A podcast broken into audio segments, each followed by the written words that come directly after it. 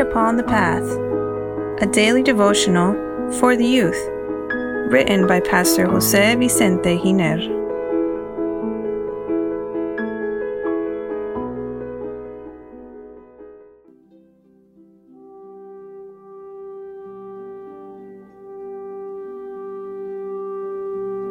December 26th, Sabbath in Eternity. Dear youth, Satan's hatred of God is evident, and it's seen especially in the work that he has done to destroy God's law, because this is a reflection of the great lawgiver's character. The law of a country shows what its rulers are like. Paul says about the law of God, Therefore the law is holy, and the commandment holy and just and good. Romans chapter 7 verse 12. As you will see, dear youth, the attributes that Paul attributes to the law are the same as those of the Creator. God is holy, God is just, God is good. It is a great shame that the ministers of today do not give importance to the law of God and teach that it is abolished and that we are not obliged to observe it. It is true that we should not present a lamb to God to sacrifice it seeking for forgiveness. This was part of the ceremonial law of Israel. But when Christ came, this ended because he is the true Lamb who died for us. So when someone commits a fault and turns to God in prayer and repents of this sin, he can present the merits of Christ, his perfect righteousness, and his pure life, and by virtue of grace, he is granted forgiveness. The ceremonial law and all its rites were a symbol of Christ. This was abolished, but the moral law, or law of the Ten Commandments, will rule forever here on earth and throughout the vast universe. The testimony says the moral law was never a type or a shadow. It existed before man's creation and will endure as long as God's throne remains.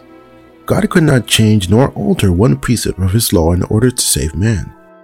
For the law is the foundation of his government. It is unchangeable, unalterable, infinite, and eternal. In order for man to be saved, and for the honor of the law to be maintained, it was necessary for the Son of God to offer himself as a sacrifice for sin.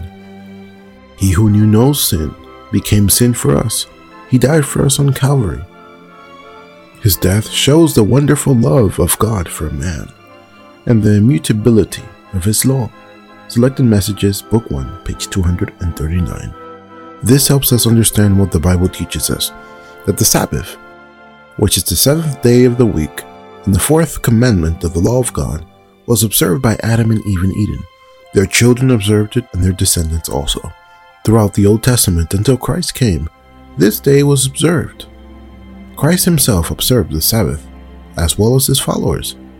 Today, the Church of Christ observes the Sabbath. On the new earth, according to biblical revelation, the redeemed will continue to observe the Sabbath. And it shall come to pass that from one new moon to another, and from one Sabbath to another, all flesh shall come to worship me, says the Lord. Isaiah 66, verse 23.